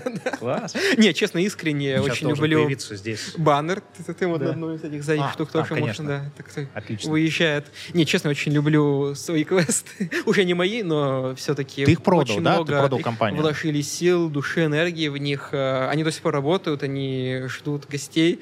Э, Поэтому заходите в районе GLT, э, квесты Фобия. Класс. Очень круто. Да, их продал э, в конце прошлого года, а, потому что понял, что это был такой очень важный большой этап в становлении моего бизнес-пути, но пришло время диверсифицироваться, идти в новое направление. А, И, собственно, сейчас я помогаю очень многим э, ребятам с открытием бизнеса, с релокацией бизнеса в Дубай, а, организацией регистрации юрлиц, получением э, лицензий, оформлением резидентства, открытием банковских счетов э, и вообще все, что необходимо для того, чтобы успешно запустить свой бизнес здесь, в Дубае. А, Собственно, да, это одно из моих направлений главных в течение последних полутора лет. А, Есть классные кейсы, которые могу поделиться. Вот один как раз из кейсов это Митя и Петя. Вот. О, Закончили мило. Регистрацию. Скоро уже, я думаю, мы увидим Привет, крутые Кейс. результаты. Да. Окей. Э, Собственно, да, это мой вектор работы сейчас. Э, И я еще работаю в финансовой сфере, в том числе. э, Один из моих проектов был это запуск офиса компании Freedom Finance. Это российский брокер, ну, уже не российский, он международный холдинг, который зарегистрирован в Америке, торгуется на NASDAQ, и у них есть офисы во многих странах мира, как в СНГ, так и в Европе, и теперь вот их следующая цель выйти на рынок Ближнего Востока. Мы открыли им компанию в DFC, это финансовые центры Эмиратов, где находятся все топовые международные банковские структуры. Собственно, там тоже сейчас очень активно, плотненько работаем над э, реализацией проекта. Мне, знаешь, здесь. э, по поводу DIFC, э, у меня друг открывал там компанию, Юра. А, и он сказал то, что ему при открытии, при подаче документов его пригласили питчить, чем он занимается, и рассказывать. Он прям готовил презентацию, а у Мгм. него AR такой стартап крутой, и он показывал презентацию, где он ставил раскадровки, которые мы ему рисовали для роликов, э, рассказывая, чем он вообще молодец, и там, ну, типа, внимательно его слушали. И это тоже интересная штука, что если ты подаешься в какую-то такую элитную, классную Мгм. фризону, то тебя еще собеседуют туда. Это необычная А история. у нас такого не было, да? Э, Нет, нет. Да, будет чуть попроще, да, но некоторые фризоны требуют, допустим, бизнес-план отправить, некоторые прям проводят такие очные собеседования. Зачем они это делают? А, чтобы понимать, что люди хотят делать реальный бизнес, потому что Дубаев э, для некоторых становится привлекательным в плане открытия каких-то таких компаний-пустышек, э, просто Мгм. для того, чтобы здесь было какое-то формальное юрлицо, через которое можно гонять финансовые свои потоки и так далее. Это, в принципе, тоже помогает приносить какой-то доход в Дубай, но это не то, что нужно стране. Да? Стране нужны реальные бизнесы, реальные успешные предприниматели, и они хотят именно фильтровать тех, кто сюда приходит не с целью работать именно в плане настоящего бизнеса, а какие-то обходные пути и схемы искать. Прикольно. Это то есть, ну, сейчас, конечно, волна еще людей, которые пытаются здесь что-то открыть, как-то затащить mm-hmm. деньги и так далее. Но как будто бы... Я просто искренне радуюсь mm-hmm. и за себя, и за каких-то наших друзей, кто здесь действительно что-то открывает и что-то собирается делать, потому что если ты собрался здесь чего-то делать и еще и как-то транслируешь в местный рынок, что я хочу работать с вами, я хочу что-то там сделать для Дубая и так далее, вау, тебе мега рады. Причем, ну, у нас нету какого-то вещественного результата, то есть нам не пришли еще деньги, не знаю, от правительства uh-huh. Дубая, которые, которые заказали у нас там какую-нибудь большую рекламу, я думаю, что на это есть все шансы. Но даже по тому, как они реагируют, как реагируют фризоны, с которыми мы uh-huh. общались, как будто бы это совсем другой подход. Э, хочется понять, настолько ли это все сладко, потому что я, например, слышал обратную историю, что вот э, мои знакомые, у них офис в дизайн-дистрикте, Э, на ground floor, mm. то есть, типа, это вроде как считается более элитная такая история, потому что ты, твой, твой офис является витриной Uh-huh. Типа первая линия. Да, да, первая линия. И в какой-то момент э, им просто в два раза подняли аренду, и за счет того, что ты, у тебя там лицензия, у тебя нету вариантов, ты не можешь не там снимать офис. Uh-huh. А, ну, как бы тебе говорят, либо ты продлеваешь, либо у тебя завтра нет офиса, соответственно. А это проблемы, потому что у, твоего, у твоей лицензии должен быть офис и так далее. Uh-huh. То есть насколько не хочется, знаешь, все такое супер сладкое какое-то делать, хочется понять вообще, какие здесь реальные риски и как это работает с точки зрения взаимодействие твоей с фризоной и взаимодействие с владельцем здания, с арендой и так далее. Угу. А в плане взаимодействия с фризоной все достаточно прозрачно, если ты делаешь э, честный бизнес, э, ведешь деятельность в соответствии с, с типом лицензии, который ты получил, тебе вопросов не будет. Максимум, что тебя попросят сделать, это раз в год отправить аудитор, аудиторскую отчетность, которая делается по определенному формату, она опрувится, рассматривается, и у тебя все в порядке. Да? А, они могут делать какие-то выборочные инспекции, там, раз в полгода, возможно, просто тебе придет mm-hmm. человек из фризоны, а, либо из э, департамента экономического развития Дубая, либо из Дубай муниципалити, это муниципалитет Дубая, просто чтобы посмотреть, чем вы занимаетесь. То есть у них нет задачи там до чего-то докопаться, либо какой-то штраф тебе выпилить, э, выпилить, выпилить штраф Выдать. Хорошо. Выпилить, выпилить, нормально. Выпилить, да. Выпилить можно будет этот момент. А, Не, мы точно оставим. Да, значит, вставить этот штраф. Только это. Да. Только это оставим. А, вот, то есть они приходят достаточно... Ну, у них есть определенный чек-лист, который они смотрят и проверяют, что у тебя нормальный офис, он у тебя прибран, у тебя есть сотрудники, сотрудники на твоей визе находятся. Вот очень важный момент, тоже для всех на заметку, если вы э, запускаете бизнес и кого-то берете себе на работу, пожалуйста, либо оформите его на свою визу резидентскую от компании, ага. то есть заключив с ним полноценный договор э, о работе, а, либо можно получить называемый temporary work permit. Это такое временное разрешение на работу этого человека как сотрудника твоей компании. Угу. Потому что если человек сидит левый в офисе и что-то работает, то может возникнуть вопрос, на каком основании этот человек находится у себя в офисе. Конечно, может сказать, что он пришел в гости кофейку попить, но если он, очевидно, сидит за компьютером и выполняет какую-то работу, звонит по телефону, то это прям супер неправильная история. За это может быть штраф. Это одна из таких э, больших ошибок, которые, с которой можно столкнуться. Не стоит экономить на, лице, на визе для сотрудника, нужно это делать. Сколько она стоит? А виза стоит порядка 4-5 тысяч дирхам. Э, дается на три года во фризонах. Туда входит, собственно, сама виза, туда входит стоимость за Emirates ID, это ID-документ, который удостоверяет тебя как э, резидента Эмиратов. А, и небольшие сборы за медицинский тест, который ты сдаешь каждый раз при подаче либо переоформлению своей а, визы. Вот, вот он. А, вот он думаю, до сих я... пор еще есть? Да, да, да, прям синичину сделали. Mm-hmm. Я думаю, может сделать стартап, э, научить их брать кровь. Ну, не знаю, нужно ли. Круто. А, да. Да, то есть о чем был вопрос-то? А, был вопрос о том... Как с ними взаимодействовать? Да, собственно, да. Мы покрыли часть фризон, то есть, в принципе, фризоны и в целом экономический департамент, у них нет задачи докопаться, у них есть задача проконтролировать то, что бизнес занимается бизнесом, он существует, он реальный, там работают сотрудники, которые правильно оформлены, а, и у тебя все в порядке. А с другой стороны, в плане взаимоотношений с твоим лендлордом, арендодателем, э, они тоже регулируются. Есть в Дубае Дубай Land Department, э, департамент земельный Дубая, который регулирует все отношения в плане покупки, продажи, аренды недвижимости. А, и есть RIRA, это Real Estate Regulatory Agency, это регулятор, который тоже как бы, управляет всеми взаимоотношениями и разрешает потенциальные споры между арендодателем и арендосъемщиком.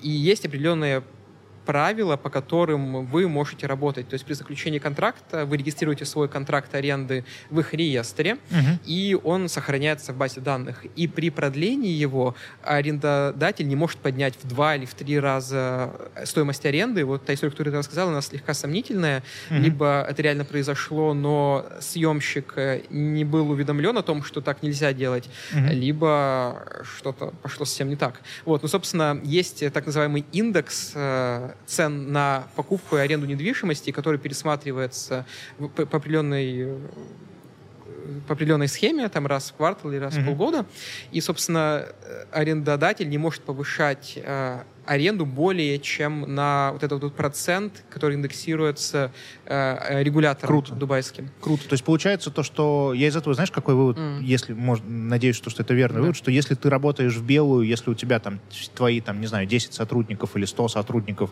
оформлены правильно, правильно да. у тебя снятый офис, то в, в целом за те 5%, которые ты платишь, ты максимально прикрыт. То есть тебе не могут вздернуть аренду или еще что-то. Ну да, и более того, платишь не ты 5%, эти 5% по сути ложатся ну, на плечи твоего клиента, это НДС, то есть ты поверх суммы, которую ты получаешь с клиента, накидываешь 5%, и просто эти 5% э, перечисляешь э, в счет э, правительства, казначейства. Круто. Мне, мне, знаешь, еще на каком уровне я это, на, на это обратил внимание? Мы когда с тобой э, занимались открытием компании, я параллельно, до того, как мы познакомились и начали все это говорить, я общался с каким-то количеством людей, которые здесь консультируют и помогают, и все время был какой-то очень мутный разговор, что типа у меня там есть друг, мы там побыстрее откроем. И э, интересно то, что ну, мы открыли компанию и все это сделали абсолютно вот с улицы придя и написав «Здравствуйте». Ну, то есть это понятно, что это надо делать правильно, но продолжая идею того, насколько здесь работают институты, ты можешь, зная, как это работает, прийти. Ну, это же классно. Совершенно верно, так и должно быть. То есть тут не нужно никому, там, не знаю, давать денег за какие-то услуги, ну, помимо консультационных, которые помогают mm-hmm. тебе определиться с типом деятельности, фризона и правильно сформировать заявку, потому что тоже очень много зависит от того, насколько ты грамотно все упаковал, чтобы не возникало лишних вопросов и вот этих вот движений вперед и назад. Но, с другой стороны, опять же, здесь не нужно никому доплачивать что-то сверху, чтобы, а, чтобы что-то сдвинуть. А реально э, самому открыть? Да, вполне, конечно. да. Реально, Я так и делал, когда мы открывали квесты, а, мы открывали их параллельно с партнерами. То есть у нас было две локации, одна принадлежала мне с моим другом, другая партнерам.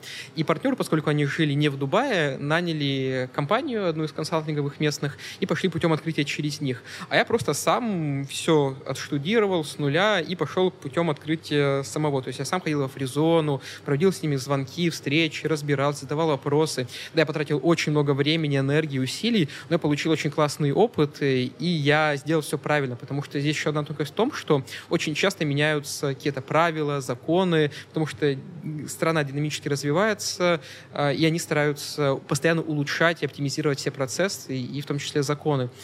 И порой компании, которые работают уже какое-то долгое время на рынке, они не успевают адаптироваться и быть, скажем, в ногу со временем. Uh-huh. И так получилось, что я, когда открывал параллельно свою компанию, свои квесты, открыл их быстрее только потому, что я напрямую взаимодействовал с Фризоной и получал самые актуальные данные о том, что нужно сделать, как подать заявку и как пройти процесс наиболее быстро.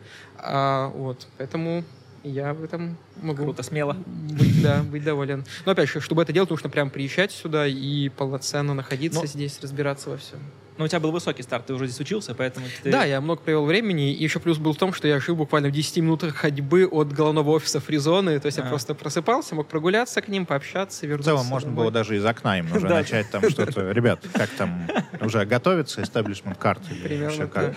А, слушай, а если посмотреть на... Все-таки, знаешь, я, пытаюсь сбить наш разговор с такого сладкого... Позитива, да, да, да, да, да.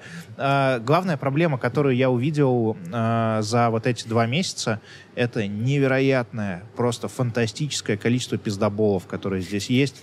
Э, и то есть, если, если ты привыкаешь, э, там, не знаю, в России делить на два то, что тебя говорят, ну, обычно, э, общаясь со Штатами, там, делить на три, потому что все супер приветливые, все тебе улыбаются и говорят вообще, то здесь как будто, я не знаю, делить на сто, делить на ноль, там, я не знаю.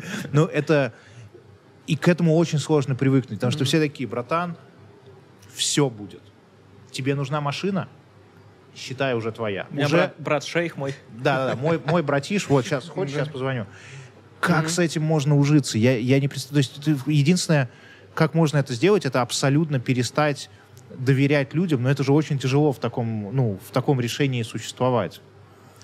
А, хороший вопрос. И здесь очень тонкая грань между именно каким-то, вот как ты говоришь, пиздобольством и просто культурой э, небольшой вальяжности, что ли, да, ага. расслабленности, потому что, опять же, на юге люди просыпаются, не торопятся, на улице жарко, скорее всего, после обеда мы закончим наши все дела по бизнесу, а может быть, ближе к вечеру или завтра. На ифтар еще а, можно На ифтар сходить можно, да, то есть это, это не хорошо, это не плохо, это то, как э, здесь работают э, вещи. И когда, допустим, меня зададут вопрос, Тарас, а когда будет э, открыта компания или когда будет выдана виза резидентская, скажи мне точно, какие сроки, потому что у каждого госоргана должны быть определенные процедуры и строки прописаны. Если их нарушают, то это очень плохо, так не может быть. Я говорю, вы понимаете, это чуть-чуть э, другая страна. Э, здесь, да, есть какие-то сроки прописанные, но не факт, что они будут соблюдены. И это не потому, что кто-то плохо работает или кому-то хочется вам там навредить как-то. Это просто потому, что, ну, вот так устроено. То есть это может быть там и три дня, а может быть и пять дней.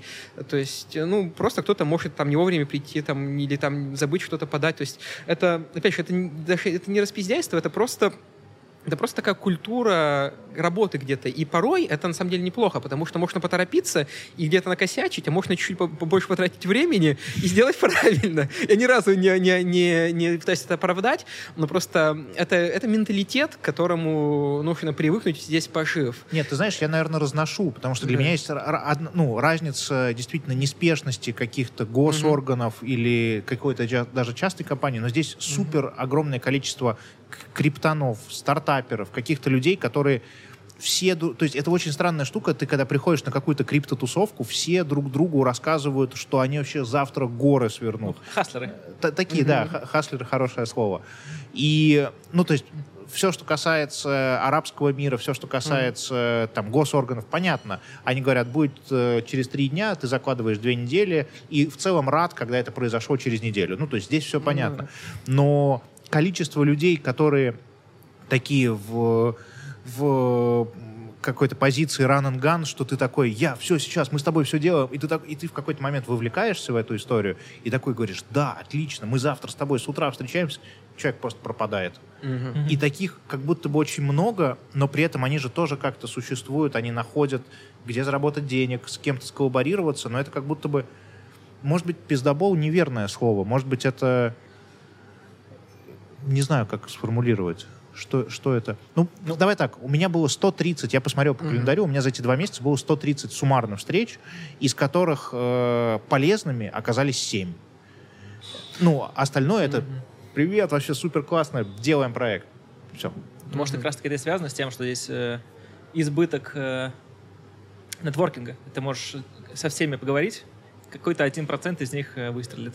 Ты как бы всем одно и то же рассказываешь. Ты их научился, этих людей, определять? Или у тебя как-то уже сложился круг общения? Как это работает? Потому что мне в какой-то mm-hmm. момент стало ужасно обидно потрачен, ну, за потраченное время, потому что я там потратил две недели, и каждая встреча, вроде бы все рассказывают, у меня, у меня международная компания, я работаю со Штатами, мы там делаем выставки, мы делаем то, мы делаем это, и оно просто все никуда не идет. Слушай, интересный опыт, но, честно, у меня не было прям такого количества встреч там в ага. месяц, как у тебя, и возможно, у меня уже сформировался какой-то круг общения, и я скорее знаю, к кому нужно обратиться по конкретному вопросу, чтобы его решить, нежели того, чтобы там проводить там 100 встреч, и там из них какой-то 7-10% были бы успешными. То есть, э, скорее всего, это тоже зависит от именно подборки, mm-hmm. сэмпла, да, того, с кем mm-hmm. ты общаешься. И понятно, что приехав сюда первый раз, сложно понять вообще, как, чего, куда идти, с кем общаться и так далее. То есть, по умолчанию ты попадаешь на эту историю, как Петя правильно сказал, что, скорее всего, это идет от переизбытка э, возможностей и избытка людей, которые сюда приехали, хотят что-то сделать, э, много обещают, мало делают.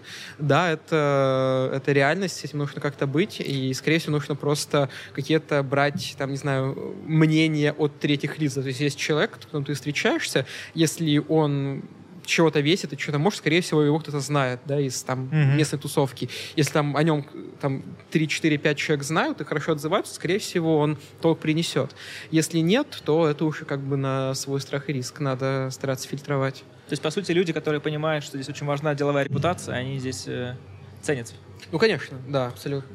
Слушай, а арабы вообще держат слово? То есть, mm-hmm. если тебе какой-то там твой собеседник или какая-то компания, с которой mm-hmm. ты общаешься, если он тебе говорит, да, нам нравится, там, не знаю, то, что вы делаете, то, что вы предлагаете, давайте работать. Насколько высок шанс того, что это просто вежливость, или все-таки это действительно куда-то будет конвертироваться? Mm, э, слова такая тонкая грань, то есть мог, могут что-то пообещать, но, конечно, в идеале все формулировать на бумаге. Э, на каком-то этапе, конечно, да, это формальности, но они необходимы, да, потому что, опять же, слова это хорошо, есть понимание там соглашений джентльменских, э, слова и так далее, но все равно здесь есть понимание того, что если ты работаешь, у тебя должен быть контракт, и здесь вот именно вот культура бумажки, она очень сильно имеет про контракт, безусловно. Я скорее пытаюсь понять, ну, то есть, э, когда ты общаешься со Штатами, количество э, фантастически классных реакций на твою какую-то и, и идею вообще супер, мы будем супер рады, и дальше это ни, ни во что не происходит. То есть в России тебе скорее, это будет обратная неприятная штука, когда тебе скажут, твоя идея говно, mm-hmm. мы не будем с тобой работать, нам неинтересно. Но это ну, полезнее в какой-то момент, да, тебе прямо говорят. Вот я пытаюсь насколько, понять, насколько здесь итоги встречи, когда тебе та сторона говорит, э, нам очень интересно, мы будем рады, давайте спишемся, еще там сделаем, насколько это формальность или насколько это действительно так? Угу.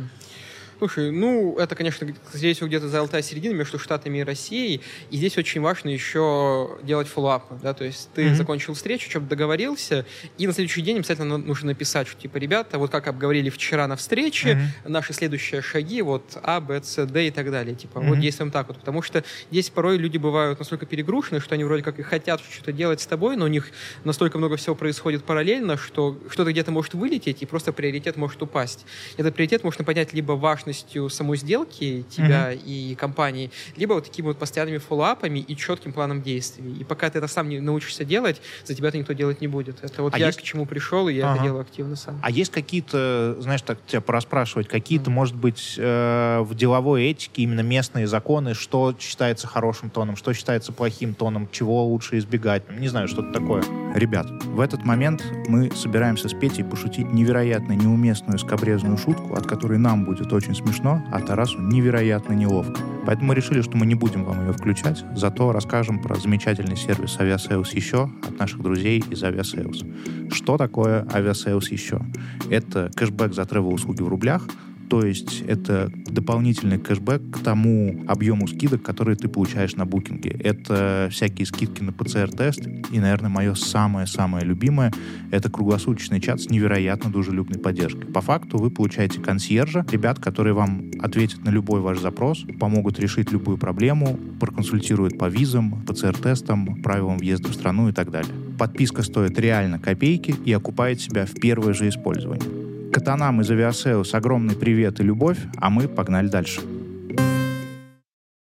Да. Тарас, расскажи, пожалуйста, а, что вообще делать на выходных, как ты ездишь отдыхать, а, что здесь есть э, относительно рядом Дубая, mm-hmm. да, может быть, какие-то соседние Эмираты или, может быть, внутри Дубая. Ну, Сочи. Вну да, Сочи, насколько я понимаю, это Рассальхейм, вот э, это туда, на море надо ехать. Mm-hmm. И, может быть, есть еще какие-то классные маршруты, хочется найти, знаешь, может быть, куда-то можно слетать, там, типа, час лету, недорого. Mm-hmm. Вообще, если ты живешь постоянно в Дубае, как строится твой отдых? А, в Дубае все происходит следующим образом. Когда ты сюда приезжаешь первый раз, там первые два, три, пять раз, ты каждый раз вау, очень много развлечений различных, парки аттракционов, э, квесты, э, бары, рестораны, пляжи, торговые центры, кинотеатры. То есть прямо каждый день есть чем заняться. Ага. У тебя очень насыщенная жизнь. Ты прям в этом, во всей движухе пытаешься больше и больше получить какого-то опыта классного, интересного. Но спустя там какое-то время, может быть полгода, для кого-то год, ты насыщаешься насыщаешься всем этим и такой, типа, окей, вот, вот, вот Дубай, вот, в принципе, он небольшой город, да, там население 3 миллиона человек с небольшим, а, вот такая вот площадь, уже все торговые центры я посмотрел, там, везде все побывал, а, во всех парках аттракционов а, покатался, и, типа, и что дальше? И люди начинают э, чуть запаливаться, типа, что делать, как быть? Тогда начинают чуть горизонт расширяться, можешь поехать в соседние Эмираты. Это Абу-Даби, столич, столичный Эмират, там очень много есть, ну как, очень много, определенное количество аттракшнс, мест, куда можно съездить, но этого хватает буквально там на пару выходных, то есть туда можно съездить в мечеть э, Шейха Заида, это третья по размеру мечеть в мире, очень красивая, mm-hmm. помпезная. Есть Касар Аль-Ватан, это часть президентского дворца, где проводятся официальные приемы международные, которые сейчас открыты для посещения туристами.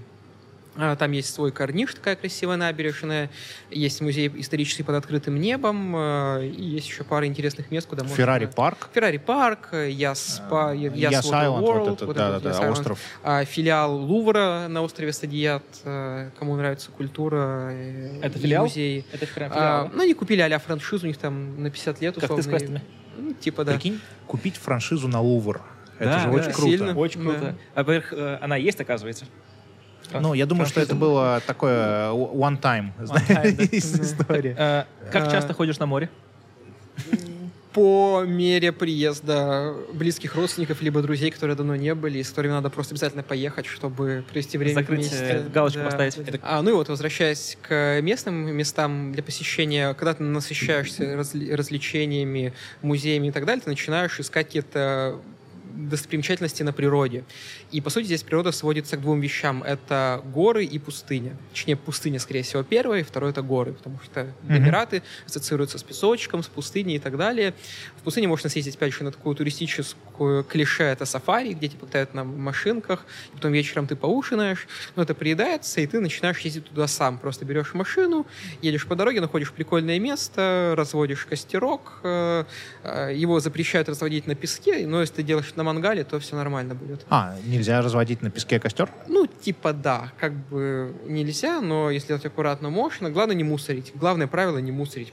Я уверен, что никто это делать не собирается, но вот почему-то среди местных, я заметил, многие просто бывает приезжают, э, посидели там, что-то поделали, и там всякие там свои остатки Ага. э, Ну, типа бросили. пустыня, да, да. будто бы. Потому Да. что здесь есть такое понимание, что за местных все сделает рабочий класс. А. Там уберутся, приберутся и так далее. И это не решили распространить и на пустыню. И это супер неправильно, с этим нужно бороться.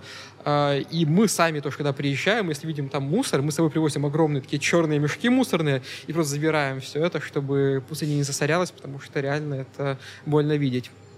А, собственно, да, можно поехать в пустыню пошарить там мясо, провести классное время на закате, красиво солнце садится, посмотреть на звезды. А есть какие-то, условно, споты в пустыне, где куда интересно поехать, или в целом это плюс-минус? А, есть Аль-Кудра. Аль-Кудра — такой райончик, буквально в минутах 40 от Дубай-Марины, куда можно приехать. И, и там есть прям такие искусственные озера, вокруг которых есть природная живность, деревья Вау. даже растут.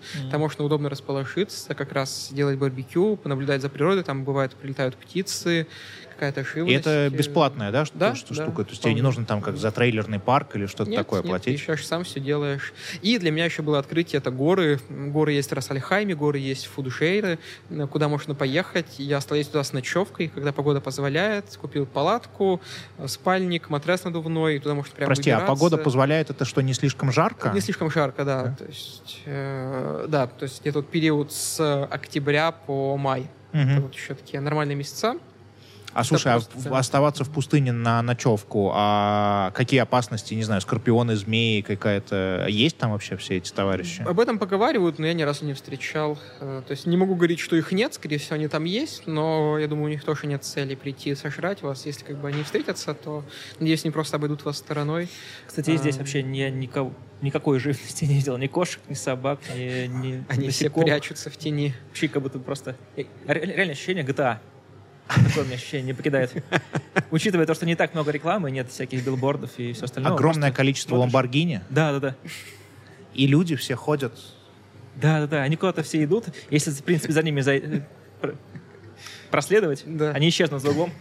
Не-не, в- ты, Петя замечательно заметил это в торговом центре, что если ты, ну, как бы переключишься от какого-то своего дела, когда ты идешь по торговому центру, и просто попробуешь идти с толпой, то эта толпа, она так равномерно льется, и все плюс-минус... Все еще что-то говорят, ты ничего не понимаешь. Да, ты ничего не понимаешь. Как будто бы в игре, да. Ты можешь кого-то задеть, человек и пой- пойдет дальше. Да, да. Вот, но в Интересно. какой-то момент главное не попробовать выкинуть кого-нибудь из машины. Я тоже подумал, знаешь, когда уже кончатся все развлечения, можно купить себе гранатомет. Но это на один раз. На, три звезды, да. Попробовать проникнуть в аэропорт. Да. Это опасно. Слушай, по поводу, по поводу всего этого хочется, наверное, перейти к такой еще теме а, безопасность. Здесь же фантастически безопасно. Мы на прошлом подкасте с Сашей Гетманом обсуждали, он рассказывал, а, как э, вора, а, какого-то дурака, на самом деле, просто, который зачем-то украл э, как карт-холдер в павильоне русск- в шо- гифт-шопе русского павильона. Его вечером э, взяли в аэропорту, распознали его по камерам и дали ему 6 месяцев тюрьмы. Ну, то есть... Карт-холдер. Да, да, да. Ну, как это? Мгм. Ну, понятно. да. Дурачок, в общем, какой-то. Да, карточек, просто штучку он Да, украл, да, и да. его на 6 месяцев. Да, Ну, вот так. да. Печально. А, Интересно. Вот. И, ну, мы обсуждали это с Сашей, что, с одной стороны, это супер жестко, с другой стороны, ну, ты себя как-то в безопасности чувствуешь. Мгм. И хочется понять, это же действительно не миф, то, что люди не закрывают квартиры как-то очень легко с машинами, и там ты можешь оставить на сидении машины там ноутбук. Насколько это правда, и насколько, может быть, стоит или не стоит романтизировать вообще весь этот подход? Ну, опять же, да, все познается в сравнении. Конечно, там, сравнивать где-нибудь там с югом Италии, возможно, здесь супер безопасно в плане там оставить что-то в машине, у тебя никто ничего не возьмет.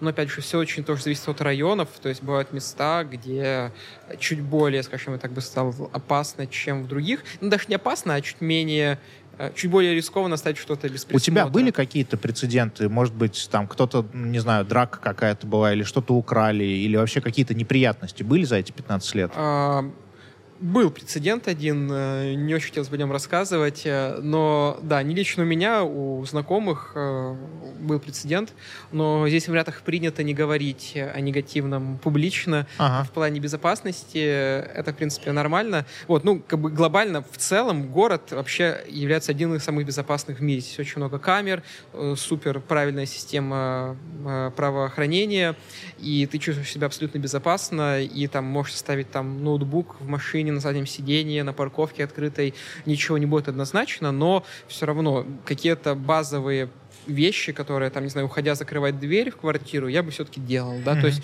можно не Но не закрывать. провоцировать, в Да, общем. то есть если ты активно не провоцируешь, все будет в порядке. Но, опять же, нужно не слишком идеализировать, потому что всяко бывает. А, Бывают кражи и на пляжах э, общественных, да, то есть Ага. раньше просто можно было прийти там, как раньше. Да и сейчас все приходят, бросают там ключи, кошелек, телефон, свой рюкзак, и все нормально. Ага. Но там из тысячи раз, возможно, один что-то и произойдет. То есть всегда есть какой-то человек, который, может, приехал в Дубай из какой-нибудь страны, да, и не знав, что здесь достаточно строго все. Ага. Просто по незнанию пойдет и возьмет, да, Ага, что-то не ага. свое. И то есть какая-то какой-то процент ошибки, он все равно возникает э, здесь, и он может э, как бы случиться, такая непредвиденная история.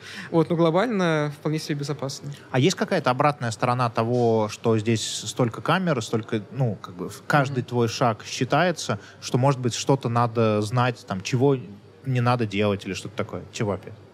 Кое-что важно знать. Подписывайтесь на наш канал. Сделайте красную кнопочку серой. А, ставьте колокольчик. Ставьте колокольчик. Лайк, коммент, subscribe. Идеальная интеграция. Я, честно говоря, я аж сбился. Э, Если, то есть, смотри, э, я знаю то, что штраф за превышение скорости 650 дирхам начинается, и потом, если у тебя какой-то повторный и, в общем, как-то ты неправильно себя повел, то у тебя арестовывают машину, и, в общем, ну, ничем это хорошим не заканчивается. Есть какие-то пешие такие же? Может быть, по поводу там мусора или еще что-то? Что вообще знать надо? А, надо знать, что в метро нельзя есть и пить, и даже жевать жвачку. Всегда? Самый прикольный штраф э, вообще, ну не прикольный, а самый странный штраф, то, что в метро реально штрафовали за то, что ты там пьешь воду или жуешь жвачку. Вот даже до такого доходило. Это прям, во время э, Рамадана или... Всегда, всегда. Это, ну, это сделано для того, чтобы ну, не загашивали метро. Поэтому оно в таком состоянии, чисто потому что жвачку ты пошивал, и велика вероятность, что ты плюнешь ее там на пол, условно. На полу она размашется, потом Ну, ее понятно. разнесут э, дальше, и это будет не очень приятно неприятная картина. Ага. И поэтому, чтобы сохранять все в чистоте и в порядке, то просто они сурово говорят, что типа не шуйте жвачку в принципе, и, собственно, не будет никому беды. И не дергайте стоп- стоп-кран. Когда запустили метро в Дубае, э, некоторые жители были непривычны к общественному транспорту и решали, что они могут выходить примерно где им заблагорассудится. Такие, о, типа, вот это вот туда, куда не надо, стоп-кранчик, красный рычажок. Поезд останавливается, 2000 дзынь, такой вот звук надо ставить, Дирхам. штраф, да. Ну, 2000 вроде раньше было так, и может быть больше, может быть меньше. Ну, короче, такая существенная сумма. Ага. А, И лю- людям много рассказывали, что если хочешь остановиться, нужно дождаться, пока поезд остановится. У него есть остановки, и нужно дождаться этого момента. Слушай, ну метро очень красивое, но как будто бы не очень удобное. Ну, то есть это такая магистраль, но чтобы им пользоваться, тебе нужно, чтобы у тебя совпало, чтобы ты жил рядом, с, прям рядом с метро и работал, видимо, рядом с какой-то другой станцией метро, потому что, ну, пройти просто тяжело, потому что нету тротуаров и как-то, ну, не, не везде. Я пару раз пытался ездить, как-то у меня не очень вышло. Ну, все по шагам, страна строится, метро тоже Ага. развивается, и у них была задача, главное, это разгрузить основные магистрали автомобильные, это Шейх Зайд Роуд и другие, чтобы просто меньше сделать трафика. И мне кажется, они очень это успешно решили, потому что сейчас, зайдя в метро в час пик, там где-то в 5, 6, 7 вечера, можно прямо быть как э, килька в бочке, прям очень плотненько, прямо видно, что люди пользуются метро очень активно, и э, многие либо используют какие-то там автобусы, которые идут от метро до их домов, шаттл-басы различные, либо это сейчас решается э, самокат-шерингом, байк-шерингом, Мгм. которые тоже активно внедряются по районам. То есть люди все больше и больше пользуются, и вот такое преодоление из точки А в точку Б, там условно из Дубай-Марины до Дейры, это такой большой промежуток э, по километражу можно преодолеть на метро, потому что какой-то там остаток доехать либо на автобусе, либо на такси, это все равно будет выгоднее и дешевле, чем там, И на автомобиле. Здесь, видимо, есть какой-то общий такой карта-тройка, в общем, проездной, да, на, Да, нол, нол карта называется, она работает на метро, на автобусы, и можно платить за парковку, Ага. можно платить, есть еще вот эти вот водные трамвайчики. Ага. Э, да, вполне себе. Круто. А золотой вагон, есть в нем смысл ездить или это больше туристическая такая история? А, Первый, который в голове вагон Да, едет. э, на самом деле я в последнее время им пользовался, потому что, говорю, как раз час пик, когда метро, метро битком, э, есть смысл пойти в золотой вагон не ради какого-то там доп. комфорта, а ради того, чтобы просто быть в меньшем количестве людей вокруг тебя, особенно во времена пандемии, прям ты гораздо себя комфортнее чувствуешь, находясь в чуть более изолированном пространстве. Он тоже, скорее всего, будет полный, но там не прямо вот лицом к лицу, вот чисто из-за этого. Э, золотой, потому что платный, правильно? Они все Ну, платные, он метро платный, дороже. в принципе, да, он раза два с половиной вроде бы дороже стоит. А Э, при и там- входе в вагон нужно показывать билетик? Нет, опять же, все на честном слове, но там ходят контролеры, которые могут Мгм. подойти и сказать, у тебя есть карточка или билет Тоже такая золотой тетушка вагон?» в теле? Ну, да, ну, не обязательно в теле, нет, не обязательно. Рус- русская, Русская, она. русскоговорящая. Да, Да. Да, и еще много прикольных э, есть, есть, когда ты встаешь вот во главе э, вагона первого, там нет машинистов, просто стоишь перед лобовым стеклом, ты можешь написать очень классный таймлапс, как метро идет, останавливается. Да, там же нету машиниста, и у тебя Да. ты прям можешь стоять. Классика, да. Красиво. Прикольно. А, и нужно еще понимать, что половина первого вагона — это золотой класс, а вторая половина — это женский Половина класс. первого — это 12.30. Получается. Вот, еще есть э, ошибки, когда мужики заходят э, в женский вагон и не понимают, что них так смотрят пытаются выгнать. Вот, э, вагоны для женщин, они для женщин, чтобы там были только женщины. Учтите. Круто. По поводу еды и питья в, в метро вообще непредставимое. Может быть, есть еще какие-то штуки, которые, ну, такие же по закону. Ну, маски, понятно, что за масками все следят. и- Временно, да. Да, да, Временно. да. Со- Сейчас, на самом деле, все становится все более лайтово. Ты не должен ее носить на улице. Можно проводить интервью, подкаст без масок. Это уже очень радует. Да.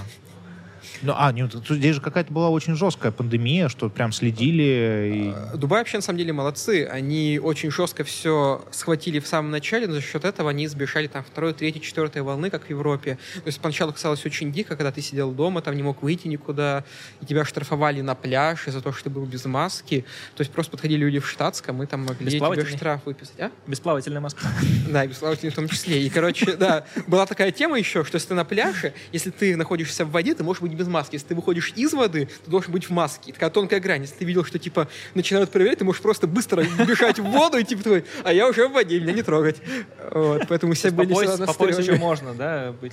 Ну, и там по щиколотку уже, может быть, Но считается. ты же можешь тогда ходить с э, тазиком морской воды, как этот, как в «Пиратах Карибского моря». Помните его? Это Таскали же с морской водой. Вот ты можешь так же быть и все время быть. Но мне кажется, ребята не поймут этого юмора. Чисто Тебе просто, тебе просто, просто впаяют 2000 дирхам штрафа э, Да, может, с возможной да. депортацией.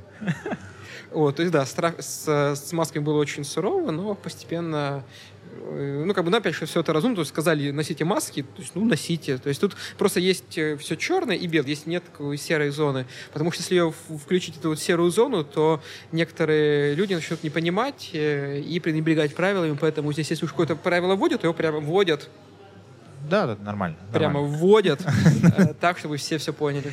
Слушай, а, еще, знаешь, слышал такое выражение, что если мы привыкли там то же самое в России, что все, что не запрещено, все разрешено, то в Дубае скорее все, что не разрешено, то запрещено. И очень внимательно мне много кто говорил, надо следить, ну прямо узнавать, можно, можно ли. То есть не то, чтобы нет ли запрета, а скорее можно ли. Да, это э, особенность Дубая. И даже вот мой друг хороший, Женя Сафронов, он такой термин э, придумал, называется рафинированная безопасность. То Ага. есть, где настолько тебя ставят какие-то рамки, типа ради твоего блага, но ты себя чувствуешь вот уже не в безопасности, а в каких-то ограничениях. То есть ты Мгм. вот приходишь на пляж, там стоят волнорезы, да, то есть такие нормальные камни, как этот стол, куда можно выйти, там встать, понаблюдать на закат красиво. То Мгм. есть всем понимаешь, что ты не собираешься там головой нырять в воду там Мгм. и так далее. Но как только ты, допустим, пересекаешь вот линию бордюра, которая разделяет бордюр, вот пешую зону и волнорез, к тебе прибегает охранник моментально говорит, что ты делаешь? Ты вышел за зону пешей прогулки, Мгм. ты стал на волнорез, это опасно, уйди оттуда, Это реально, это реально- нельзя. реально GTA, когда карта кончается. Да, то есть карта кончается. Не-не, когда и- у тебя, у тебя есть зона, где NPC реагируют. Да, да, да. Интересно, кто-нибудь пробовал уплыть дальше в море? Появляется четыре звезды сразу. Нет, а, нет, я хотел бы проверить, когда ты наоборот заходишь и возвращаешься обратно. Да, но да. нет, по законам GTA это не работает, потому что у тебя же уже начислились эти звезды.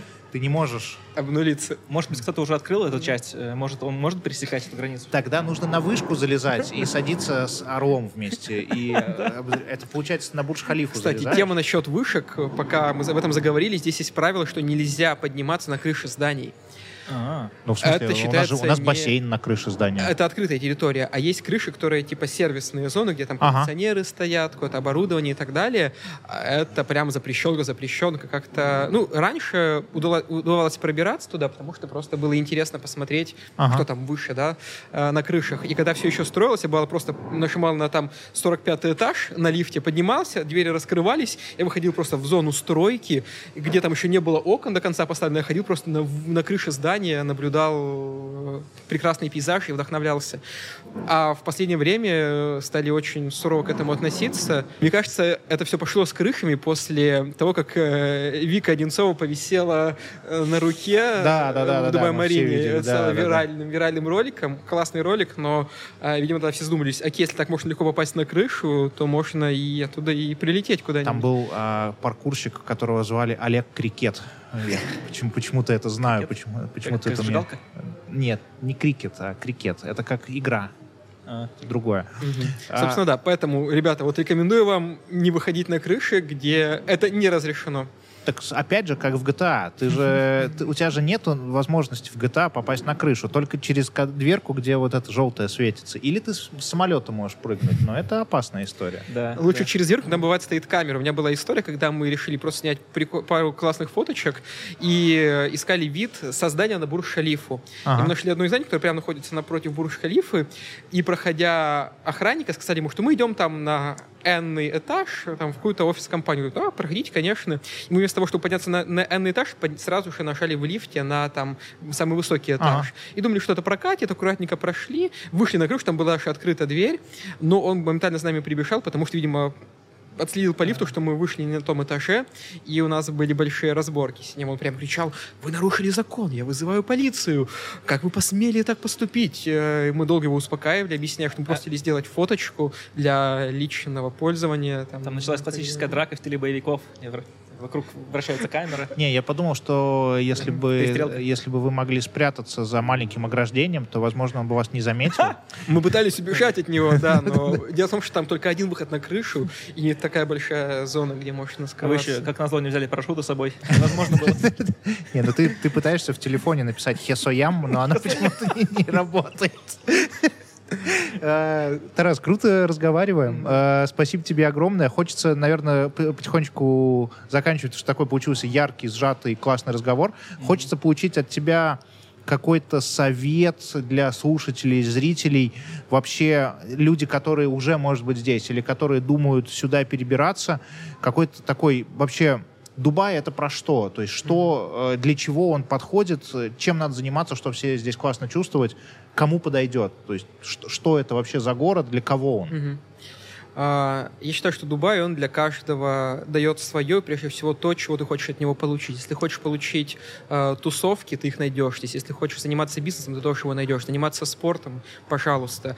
А, Город дает очень много возможностей для каждого из вас, э, и при желании их можно все реализовать в рамках закона. А, Но, с другой стороны, нужно готовиться к тому, что здесь есть своя культура, свои законы, порядки, свои обещания, которые люди могут тебе давать и не сразу выполнять, а, определенные штрафы, которые могут налагаться, а, расходы, к которым нужно быть готовым, да, то есть открывая бизнес, всегда нужно закладывать процентов 40-50 сверху, как подушку безопасности на первые там полгода, на всякие непредвиденные расходы, потому что, ну, я сам это все прошел, хорошо, что мы это сделали, но прямо вот, заходя сюда, нужно заходить очень серьезно и четко понимать, зачем ты это делаешь и к чему ты хочешь прийти, кто твоя целевая аудитория, как ты будешь продвигаться, в какой зоне ты будешь открываться, какая у тебя должна быть лицензия, а, кто твой клиент, почему ты должен получить этого клиента, а не конкурент. Здесь очень конкурентная среда, и, казалось бы, здесь порой хромает в чем-то сервис, в каких-то услугах, но, с другой стороны, здесь есть доступ ко многим благам цивилизации, ко многим международным компаниям, и люди могут выбирать. Здесь у людей есть доступ к брендам, э, к лучшим э, банкам, к лучшим э, сервисам мировым. И сюда можно прийти, казалось бы, открыть компанию, запуститься, но нужно всегда думать о следующем шаге, чем ты будешь отличаться и как ты будешь конкурировать с тем, что уже есть. Круто. Спасибо тебе огромное. Я надеюсь, то, что мы постараемся сделать подкаст такой, знаешь, не ежемесячный или какую-то такую историю, а какой-то Мгм. постоянный. И будем супер рады тебя видеть еще в гостях, поговорить, поболтать. Спасибо тебе огромное, что пришел. Да, спасибо. Замечательно поговорили. Классно, да. Я Спасибо. очень рад, что меня пригласили. И это мой первый опыт в подкасте. Мне очень понравилось. Мы классно Спасибо. пообщались. Спасибо огромное, я Тарас. готов дальше продолжать. Всем удачи. Приезжайте в Дубай. Здесь очень круто.